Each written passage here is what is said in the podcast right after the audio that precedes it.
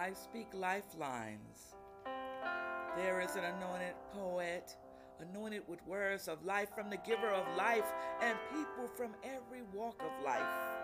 She listens and hears, sees and observes, then seeks to capture and understand, elaborate and expand the deepness of the souls of man.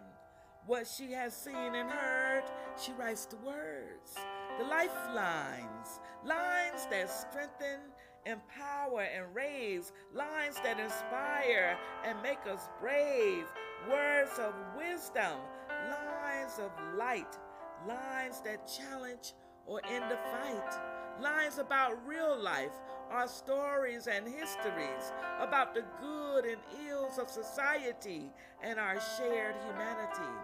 She writes about you.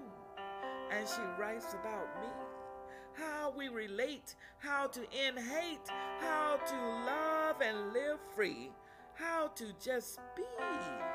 Her words will touch your heart and mind because they are messages from the divine. I am an anointed poet. I speak lifelines.